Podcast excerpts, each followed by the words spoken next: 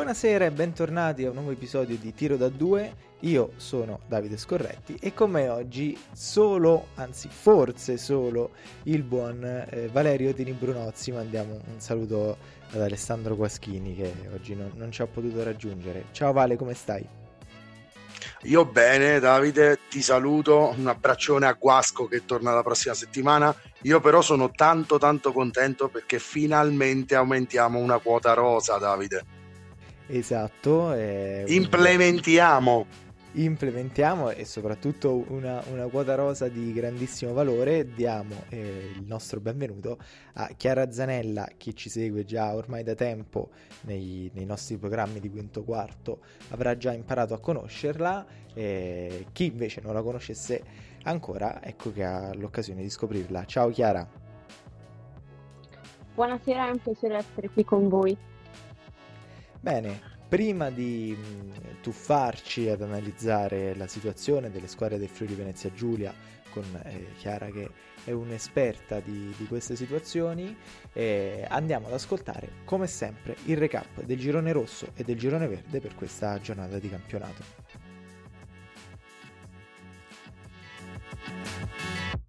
Giornata numero 9 della stagione che nel girone verde si apre con la gara del sabato tra Urania Milano e Luis Roma. Sul parquet del Palalido infatti gli uomini di Villa ospitano una squadra in difficoltà e in cerca di punti che trova un primo tempo praticamente perfetto. Dopo 20 minuti il risultato è sorprendentemente sul 44-54 ma Amato e compagni approcciano la seconda frazione in tutt'altro modo segnandone 58 alla ripresa dei giochi e passando dal meno 10 al più 13. Finisce 102-89 con 24 e 7 per Aristi Aristide Landi, MVP della gara. A Trapani la squadra dà pieno seguito ai proclami del presidente Antonini vincendo agevolmente il big match contro Torino. Partita mai veramente in discussione, con i siciliani sempre avanti e i piemontesi sempre di rincorsa, sotto di 16 lunghezze e già riposo lungo. 90-79 il risultato finale ispirato dalla mostruosa prestazione di Chris Horton. L'ex locomotive Cuban chiude con 19, 10, 7 assist ed un eloquente 44 di valutazione, per una Shark sempre più al comando della graduatoria. La gara di Desio tra Cantù e Sebastiani Rieti era forse l'impegno più difficile per gli ospiti dall'inizio della stagione. Pronti via e la differenza di roster si fa subito sentire con il primo quarto che termina a 25-10 in favore dei Brianzoli. Di lì in poi i padroni di casa controllano agevolmente la manovra e tengono sempre gli ospiti a debita distanza, falcidiati dopo quello di Sarto anche dal grave infortunio rimediato da Vittorio Nobile che fa presagire tempi di recupero lunghi. 39 della coppia Iki Nikolic nell'81-66 finale, a Rieti non basta un OG da 18 e 9. Guidata per la prima volta in panchina dal nuovo coach Giancarlo Sacco, Latina espugna anche abbastanza facilmente il campo di Monferrato Basket. Il risultato sarebbe 71-86, tuttavia è stato notificato in seguito il 20-0 a tavolino che condanna i Pontini ad un'altra giornata a secco di punti. L'irregolarità consisterebbe nell'aver schierato referto 9 giocatori nonostante il minimo consentito di 10. Monferrato che dunque guadagna due punti preziosissimi e isperati. Tornando al basket giocato, arriva la netta affermazione casalinga di Vigevano su Agrigento, la seconda V in fila per i giallo-blu. Sull'onda del bel successo di domenica scorsa a Latina, i padroni di casa riescono a ribaltare un primo tempo chiuso sul meno 8 con due quarti finali da 47-25 che gli consentono di respirare e salire a quota 6 in classifica. Nell'85-71 finale spicca la prova finalmente convincente di Ike Smith, autore di 28 punti, 9 rimbalzi e 5 assist, mentre per i siciliani delude di nuovo Cohill. Chiudiamo il racconto con la rocambolesca vittoria di Treviglio che ritrova i due punti contro una Juve Cremona davvero durissima a morire. Primo tempo impattato sul 45 da entrambe le squadre, secondo tempo fatto di strappi. Il 37-22 della Blue Basket sembra chiudere il match al termine del terzo quarto, ma Cremona sfrutta alla grande i 47 della coppia Tortù Medford e dopo aver toccato il meno 18 si ripresenta a meno 2 a 90 secondi dalla fine. Sabatino addirittura i due liberi per pareggiare con 7 secondi da giocare, ma il doppio errore mette nelle mani di Packer i punti del 196 finale finale, 10, 7 e 13 assist per un Luca Vitali super incisivo. Nel girone rosso Udine sconfigge Orzinove 82-61. Partita senza storia già nel secondo quarto, dove c'è stato un impressionante 33 16 di parziale. Per Orzi si salva solo Daniel Donzelli con 19 di valutazione, mentre per Udine ben figurano Jason Clark con 20 e Gaspardo con 17. Trieste Cividale 86-79. Alto derby del Friuli Venezia Giulia per i ragazzi di coach Christian. Comincia bene in primo quarto la Gesteco, ma i giuliani si risollevano subito e chiudono avanti di 7 all'intervallo. Trieste la gestisce, ma non riesce a chiuderla, tanto che Cividale con 10-0 di parziale torna a farsi vive negli ultimi minuti, arrivando anche a meno 4. Justin Reyes e Candussi però mettono la parola fine al match. Proprio loro due fanno molto bene, con 16 punti per l'americano e 19 per l'italiano. Ancora meglio ha fatto Luca Campogrande con 21, mentre impressionante Ruzier con 11 assist. Per gli ospiti, invece, il migliore è il solito Lucio Redivo con 18, mentre Dell'Agnello ne fa 16. Da notare il miglioramento di Marangon con 14 punti, classe 2005, miglior giovane della scorsa Serie B con Padova. Chiusi Forlì 62-71. Torna la vittoria Euro dopo la sconfitta a Verona, nonostante l'assenza di Radonic e l'infortunio di Pascolo dopo 4 minuti. Gli ospiti comunque nel primo quarto sono già avanti di 8 e riescono a gestire il vantaggio per tutta la partita. Chiusi tira bene anche da 2 con il 57%, ma il 24% da 3 è troppo poco in confronto al 40% di Forlì. L'Umana tiene botta anche a rimbalzo, il problema sono però le 18 palle perse. Continua la difficoltà in attacco per i toscani, dove non sono più trasportati da Tigman, ma il migliore è Marco Ceron con 14. Per i romagnoli i migliori realizzatori sono gli americani Cady Mullen e Xavier Johnson con 15-14. Piacenza Verona 75-72. La Sigeco torna alla vittoria dopo 4 sconfitte di fila. Partita equilibrata per tutto il tempo, ma gli emiliani rimangono di poco avanti. Nell'ultima frazione arriva anche il pareggio dei Veneti, ma i padroni di casa sembrano avere sempre qualcosa in più. Dopo l'errore della lunetta di Sabatini, Piacenza sul più 3 sbaglia a non commettere fallo sistematico su Devaux, che invece li punisce con una bomba. Sullo scadere però Lorenzo Querci mette a segno la tripla della vittoria. Brady Skins torna ai suoi livelli con 20 punti e 12 rimbalzi, ma fa bene anche Malcolm Miller con 16. Per la scaligera invece migliore Lorenzo Penna con 20 di valutazione. Fortitudo Bologna 184-72, ottava vittoria su 8 per la F. Derby Emiliano tiene l'equilibrio fino all'intervallo, poi nel terzo quarto si scatena la plus service. Fanno sempre bene gli americani Mark Ogden e Deshaun Freeman, rispettivamente 20 e 19 punti. Arrivano poi anche due doppie doppie, con Matteo Fantinelli, 16 punti e 10 rimbalzi, e Riccardo Bolpin, 11 punti e 10 assist. Per cento inganna soltanto Dominic Arci con 17 punti. Nardò Rimini 72-68. Quinta vittoria di fila per i pugliesi che superano la Riviera Banca. Alla prima con coach Sando Dell'Agnello. I romagnoli rimangono sempre vicino a Nardò e a pochi minuti dalla fine sono avanti anche di 5. Ma quando perdono Alessandro Grande per infortunio cominciano i problemi. Westjord Junior firma il sorpasso con due bombe. Esce anche Tommasini per 5 falli e Rimini si ritrova senza playmaker, dato che Sassinari è assente per un risentimento muscolare. Nardò vola via, ma le triple di Marx tengono gli ospiti a galla. Westworth Jr. però la chiude definitivamente. È lui l'MVP di giornata, con 31 punti e 19 rimbalzi. Per Rimini invece il migliore è proprio l'ex 100 Mars, con 19. Davvero troppo poco il 33% da 2 per le ragazze di Delagnello. Passiamo ora alla nostra consueta parte talk, questa volta però con un formato inedito perché eh, sfruttiamo eh, la cortese presenza della nostra ospite per approfondire un tema specifico, cioè l'andamento delle squadre del Friuli Venezia Giulia. Eh, e partiamo con la partita che si è giocata questa domenica, il derby tra Pallacanestro Trieste e la Gesteco Cividale, perché la nostra Chiara era un'inviata speciale di quinto quarto eh, al palazzetto. Chiara, innanzitutto, prima di raccontarci la partita, ti chiedo com'era l'ambiente, una partita molto attesa, abbiamo sentito anche le, le, le, part- le parole di Mikalic prima della gara, eh, c- c'era una bella atmosfera. È stata sicuramente una partita molto speciale in quanto per la Web Gesteco Cividale comunque è stata la prima volta in campionato contro la Pallacanestro Trieste ed inoltre la prima volta che la squadra cividalese è entrata su un palco importante come quello del Palarubini. Nonostante tutto, comunque il clima è stato molto bello in quanto c'è stata molta sportività tra le due tifoserie. Infatti, a differenza magari di quello che è successo tra Trieste e Udine, eh, nessuna delle due tifoserie ha mh, certo. insultato l'altra, ma in realtà c'è stato un tifo molto corretto e sportivo. In particolar modo, comunque, la Brigata Rualis, che sono i tifosi di Cividale, mh, ha riempito tutto il settore ospiti e comunque mh, ha tifato con grande sportività fino alla fine, in quanto comunque la partita è stata anche molto in equilibrio. Beh, diciamo Valerio, eh, ti passo al volo la palla. Eh, abbiamo già imparato a conoscere la tifoseria di Cividale, una, una, una tifoseria sempre molto rispettosa, molto, molto corretta, appassionata al gioco, diciamo, più che alle logiche di curva molto spesso.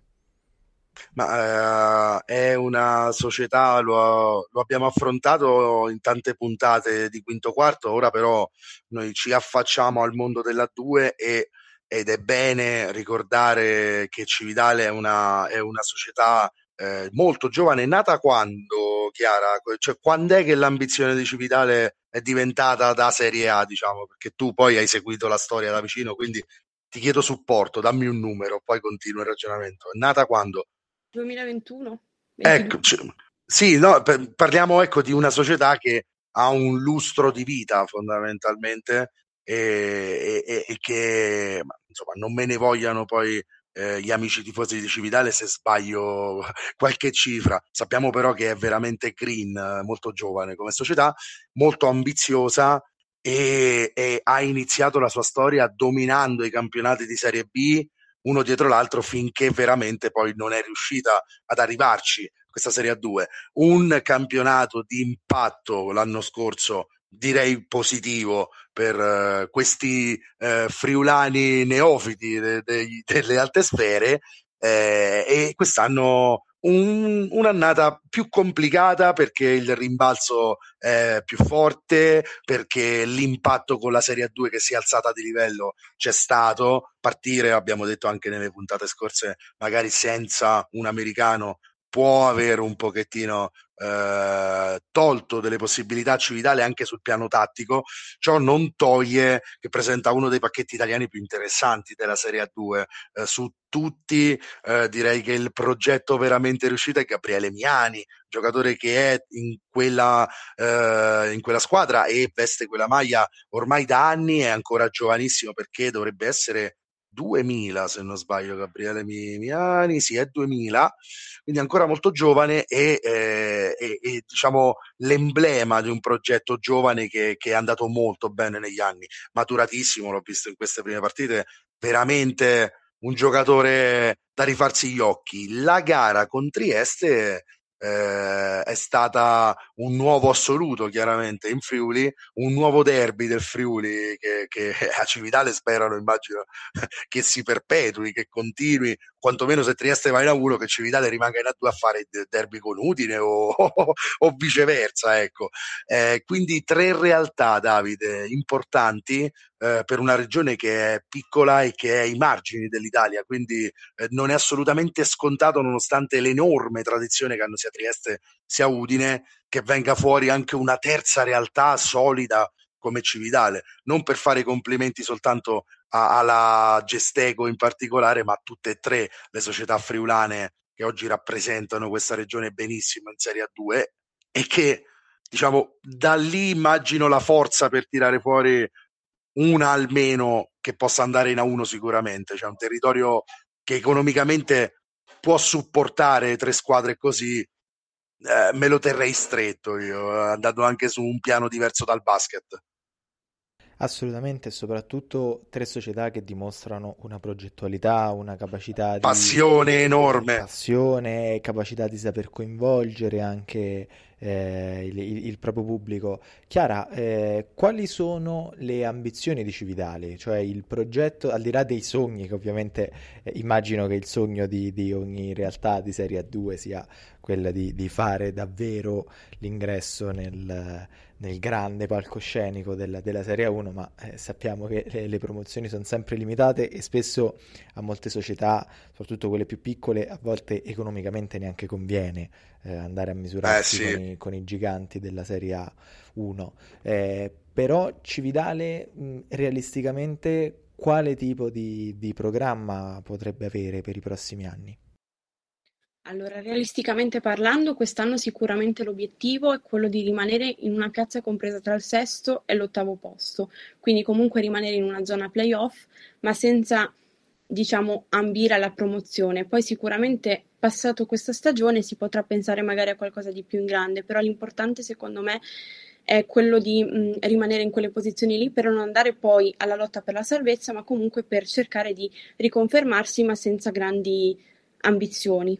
Anche perché comunque ricordiamo che quest'anno il girone in cui mh, è stata inserita Cividale è molto tosto e ci sono diverse formazioni che puntano alla promozione che magari hanno anche qualche carta in più per potersela giocare, a differenza di Cividale, che comunque non sta facendo male, però sicuramente ha bisogno di, di trovare la giusta marcia. Ma eh, provo a completare il tuo ragionamento, Chiara, magari da più esterno, eh, ti, provo a tirare fuori qualcosa anche un po' di più cattivello, diciamo. Ecco, è chiaro che una società così giovane è incommiabile, ma è anche per, lo, per l'appunto giovane, pecca di esperienza in determinati frangenti, non solo della gara, ma anche del proseguo di una stagione. Finora eh, ha avuto sempre l'opportunità. Guarda, vedo, vedo che mi alzi la mano, quindi ti do la parola perché voglio sentire che cosa hai da dire, perché poi così completo il ragionamento. Dimmi, dimmi. In realtà comunque sì, è una squadra molto giovane che comunque deve imparare, però comunque eh, 5 volte su 6 comunque ha perso con uno scarto uguale o comunque inferiore ai 10 punti, quindi comunque è sempre lì che... Eh, ma là, è lì però che va a peccare un pochettino di esperienza anche, no? Nel, eh, ho fatto lo stesso esempio per la Sebastiani che di, di tradizione ne vuole raccogliere ben di più di Cividale, ma senza togliere nulla a Cividale. Eh, la Sebastiani ha quella storia, ma la storia non basta. La società è giovane, deve impattare con un campionato di livello superiore che è diventato il doppio superiore rispetto a quello dell'anno scorso. Quindi ci sta quello che dici tu, gli scarti eh, di poco sono segno di una squadra che è vivissima, che è vitale, sono segno anche di una squadra, Davide, che può avere dei problemi di esperienza e che secondo me realisticamente deve puntare quest'anno, anche il prossimo, a limare, a normalizzare, in modo da creare un ambiente, non è facile, hai detto bene tu, creare l'ambiente che regga la Serie A1. Secondo me ci vuole anni di esperienza di Serie A2 e di consapevolezza di come si gestisce poi il tutto. Michali ce lo sa benissimo perché negli anni di Udine eh, e nel suo passato di A2 di campionati alti ne ha fatti, ne ha vissuti. Ciò non toglie che il resto della società intorno a lui deve crearsi invece queste ossa, no Davide? Non so se tu la vedi eh, in questo stesso modo, cioè c'è tutto, adesso deve passare il tempo, capisci? Dove voglio arrivare? Sì, sì, eh, capisco perfettamente e, e, e sposo eh, in pieno questa linea. Questa è, è una società che proprio perché ben oculata eh, non può che fare piccoli passi uno dopo l'altro, passi che poi andranno... Tutti intelligenti. Eh, esatto, piccoli passi e tutti intelligenti, rivolti verso una direzione ben chiara, che è stabilire eh, una presenza costante in Serie A2 e poi da lì gettare eh, le basi per, per, per, provare a fare provare a vedere esatto. se c'è il tessuto esatto. da, che possa reggere poi il campionato superiore. Ti faccio notare, Davide, che io sono un super maleducato, ma vengo da, da Rieti, quindi, e invece la nostra amica friulana Chiara alza sempre la mano. esatto, anche, anche è proprio un altro stile. È, è, un altro stile, hai ragione, e, però stavo ritornando proprio immediatamente da Chiara perché mi interessava molto in realtà quel dato che, che lei stava tirando fuori del, um, degli scarti minimi, chiamiamoli così, della, um, eh, nei, nei, risultati della squadra perché proprio in virtù della eh, difficoltà del girone in cui si trova eh, la, la, Gesteco, questo può essere un particolare abbastanza importante perché comunque dà l'idea di una squadra che sì, per eh, anche a volte qualche limite di, eh, di, di esperienza, però comunque se la gioca a viso aperto. Chiara?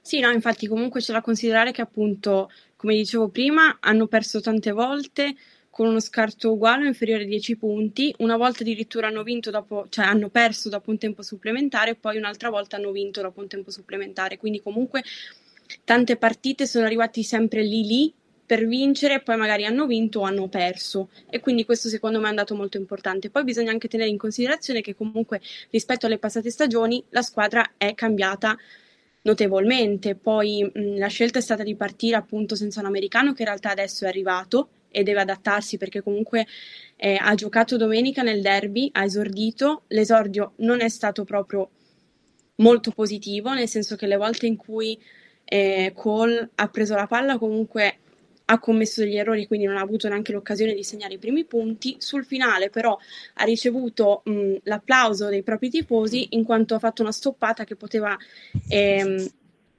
regalare una palla per andare eh, nella metacampo offensiva e, e, realizzare e accorciare le distanze a pochi secondi dal termine. Certo. Però, poi, però, comunque eh, va, va lasciato tempo al giocatore di ambientarsi in quanto comunque non ha mai giocato in un campionato italiano, quindi ci sta. È, è, è chiaro, è, non è Vincent Cole che poteva eh, risolvere la partita per Cividale, andiamo a parlare anche di, di Trieste, perché poi Davide eh, è una puntata dedicata alla Gesteco Cividale, ma anche alle altre due realtà che, che stanno ben facendo, direi.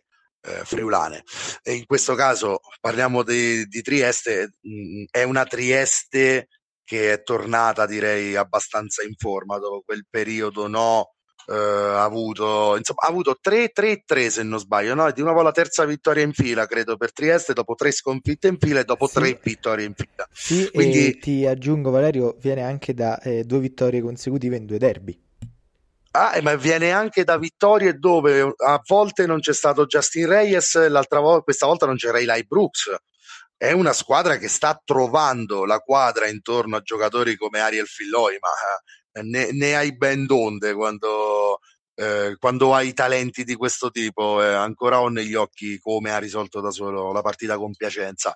Eh, in questa partita arriva però un, un grande Campogrande, un grande Francesco Candussi, eh, un Reyes che è diciamo money in the bank in questo campionato, eh, per una squadra che sta trovando la dimensione, persino Ruzier che io comunque sono stato abbastanza critico ultimi, nel, nelle ultime uscite eh, del play col numero 10 di Trieste, questa volta eh, anche i numeri dicono che ha dato via 11 assist a fronte di 3 palle perse. Questo sì che è un rating eh, assist palle perse che mi aspetto in Serie A2 da Michele Ruzier. Eh, e se si ripete questo tipo di prestazione a lungo, io paura che Trieste diventi uno dei gruppi davvero da battere perché attenzione a non far prendere fiducia a queste squadre. No? La Fortitudo anche la vedo come una squadra di questo tipo qui. Se prendono fiducia sarà difficile poi fermare la loro corsa. A Cividale va dato merito di averci, di averci provato fino alla fine. Credo appunto per il fatto anche dell'esperienza, credo anche per il fatto che fosse una prima volta, un battesimo di fuoco, direi, contro quella che è la realtà principe del Friuli. Del Friuli. Non so se dico una boiata, credo però che Trieste sia, diciamo, non lo so, eh, Chiara, alzi la mano, magari è Udine, non lo so, questo insegnaci anche in questo senso se diciamo stupidaggini, però direi che è proprio un gruppo di quelli che non vanno fatti cementificare durante la stagione. Cividale è una squadra invece che appunto, ripeto, serve, serve anche sconfitte di questo tipo per fare l'esperienza eh, giusta nei prossimi anni. Chiara? No, comunque sì, se Trieste tira con 19,40 sulla- dall'arco dei tre punti, quindi con il 48%, diciamo che penso che non la possa fermare nessuno. Un Luca Campogrande che tira con 7 su 9 da tre punti non si è mai visto. Si è visto Ah. solamente eh, tirare così bene sia in Supercoppa contro Cividale sia nel derby di campionato contro Cividale, per cui il merito va a lui. Si vede che contro Cividale c'è qualcosa. Cividale. qualcosa contro Cividale, evidentemente. Si accende, si accende quando, quando li incontra. Vabbè, ma dai, clima del derby, Davide, già l'avevamo visto con Trieste Udine che ha portato 5.000 persone al Palazzo di Trieste. Cioè, eh, la 2 è, è, un, è di alto livello per quanto riguarda anche il tifo, se parliamo di piani alti. Cividale, tornando su Cividale, ma ti invito anche a parlare di Udine, Davide, perché è interessante anche quella la situazione. Cividale come tifo, appunto, e come struttura siamo lì, in altissimo.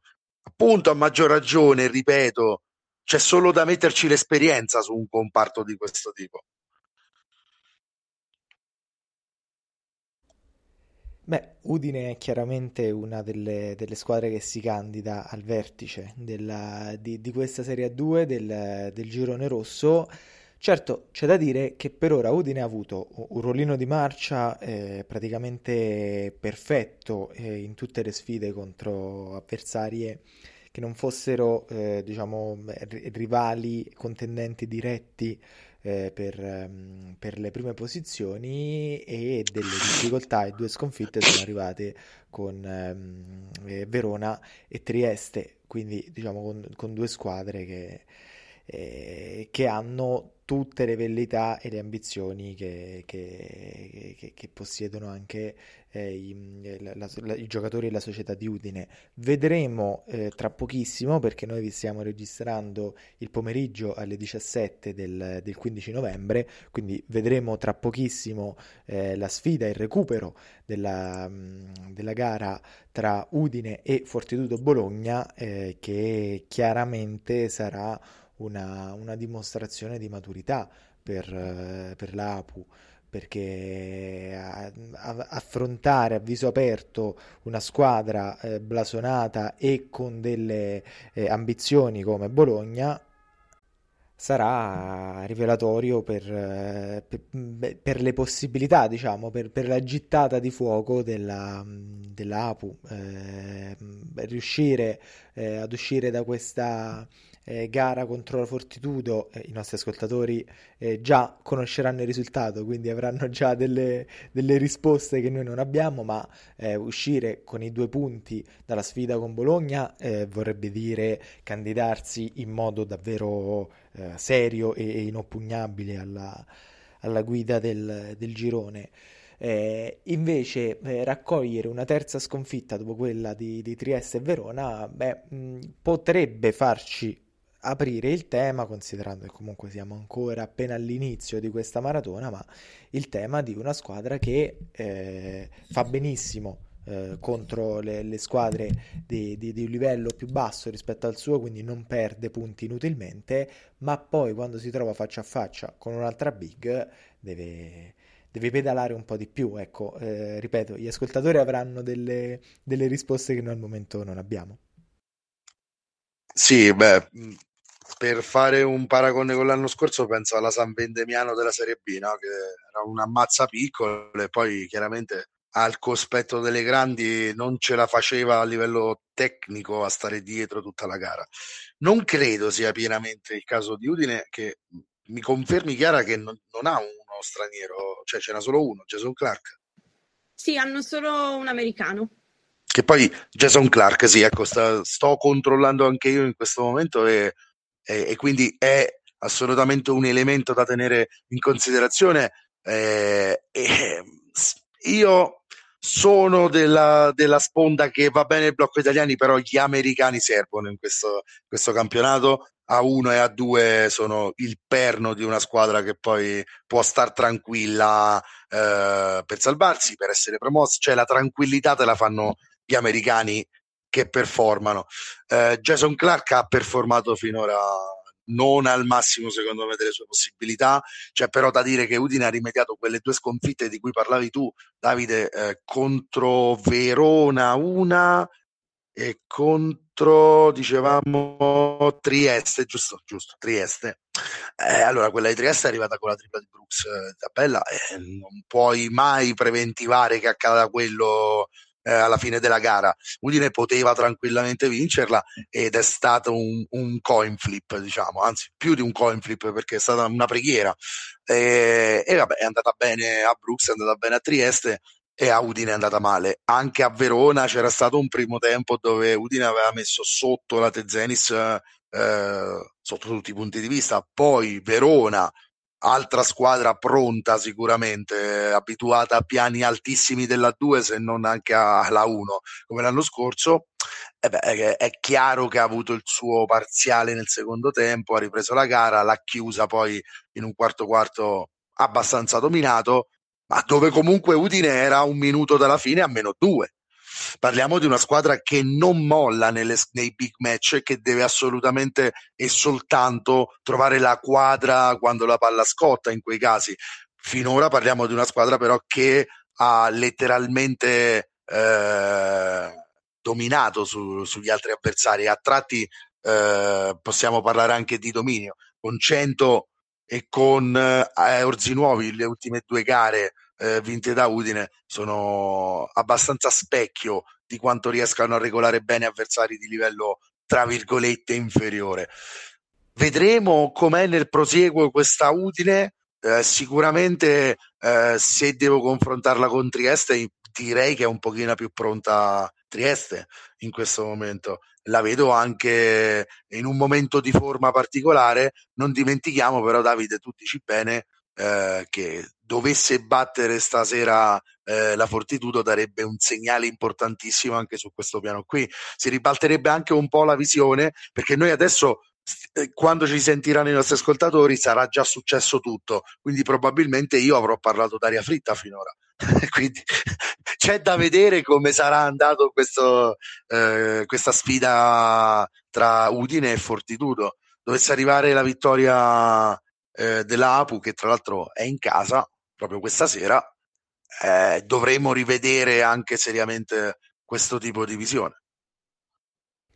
Chiara, ti faccio una domanda per andare nella, nella chiusura di questo nostro segmento, perché eh, eh, magari tu non lo sai, ma eh, chi già da un po' segue il nostro podcast sa che sono un appassionato di calendari e eh, c'è una, part- una, una curiosità eh, perché le tre squadre del Friuli Venezia Giulia affronteranno eh, tre squadre eh, del, dell'Emilia Romagna, quindi ci sarà un, un confronto regionale nelle, nei prossimi turni, non solo nel prossimo ma anche in quello successivo, con eh, Trieste che sarà impegnata prima a Rimini e poi a Forlì, ehm, Udine, eh, a parte la partita con la Fortitudo che sarà già archiviata al momento in cui questo episodio sarà uscito, eh, affronterà anche lei in senso inverso, prima Forlì eh, e poi Rimini, eh, e invece eh, Cividale avrà eh, davanti a sé prima la Fortitudo, poi Cento e poi eh, basta, solo no, poi si va verso. Quindi, e poi, poi basta. basta. Quindi eh, ti chiedo, in questo mh, doppio confronto ehm, Friuli eh, Emilia Romagna. Eh, eh, come vedi le, le, tue squadre, chiamiamole così, al di là poi dei, dei particolarismi locali, no? E magari qualche volta si tifa di meno una squadra vicina di casa di quanto eh, si possa fare una, una, un po' più lontana. Ehm, però come vedi il confronto tra queste tre squadre ci dà anche un po' eh, lo spunto per, per parlare anche delle, delle rivali in chiusura. Allora, sicuramente, vabbè, delle sfide interessanti sono il recupero sicuramente di Udine contro la Fortitudo, ma in realtà anche eh, Cividale in casa contro la Fortitudo, perché si sa che comunque nel fortino cividalese è difficile passare, quindi in realtà una parola la spendo anche in favore di Cividale. Poi comunque certo. sicuramente sarà interessante anche vedere Trieste contro Forlì e anche Udine contro Forlì, perché comunque finora... Ma vedi, vedi più Forlì o più Udine favoriti per essere contender? In questo momento direi Udine. Ok. Però in realtà vorrei aspettare il risultato di stasera. Ok. Sono anche, anche su... Comunque in realtà eh, le friulane per ora eh, Udine ha perso con Verona e non sappiamo cosa farà con la Fortitudo e in realtà Trieste ha perso sia con Verona che con la Fortitudo, per cui in realtà entrambe le friulane con le Vig hanno avuto difficoltà. Certo. Quindi non lo so. Certo. Cioè, per questo, saranno sfide, per questo, saranno sfide, interessanti, perché così potremo valutare effettivamente il livello delle friulane contro le altre contender, perché comunque Forlì è una contender importante. Beh, sai, un paio di turni che potrebbero dire tantissimo eh sì. eh, di, chi, di, chi, sarà veramente la contender e di chi corre dietro a questa Fortitudo Bologna che, eh, vabbè, eh, sì, eh, anche quando rischia la porta a casa, insomma, quindi eh, Valerio, 8-0. Domanda, domanda, conclusiva, anche a te te la faccio più diretta perché, eh, perché ovviamente noi siamo meno chiamati in causa. Eh, doppio pacchetto di testa, eh, Bologna-Forlì eh, o Udine-Trieste? Chi porti a casa? Oh, bellissima domanda. Eh, allora, fin, finora, ma lo dicono anche le cifre, direi Bologna-Forlì, se non altro perché eh, non hanno avuto uno il momento di rottura che ha avuto Trieste a, a metà della stagione, diciamo finora, e due perché Udine ancora non mi dà quella convinzione di essere concreta fino in fondo. Anche Forlini dà questa impressione qui, mentre la Fortitudo finora è sembrata eh, in grado di vincere le gare difficili, quelle facili, quelle brutte, quelle belle. Eh, dobbiamo capire come impatterà con una sconfitta, se mai le perderà, perché finora non si è vista.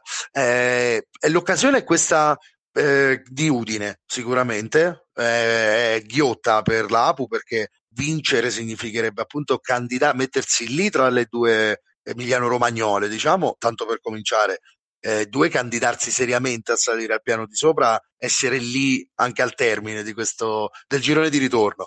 Eh, ripeto, e potrebbe essere più traballante il mio verdetto se Udine battesse la Fortitudo, ma se la Fortitudo stasera uscisse vincente dal Palacarnera sarebbe davvero anche una lotta piuttosto impari finora in favore dell'Emilia Romagna, senza togliere nulla al Friuli che sono sicuro alla fine qualcosa di suo dirà ai playoff poi lo vedremo perché di calore ce n'è tanto in post season conta più quello di tante altre cose Assolutamente, sono, sono pienamente sulla tua stessa linea, Valerio.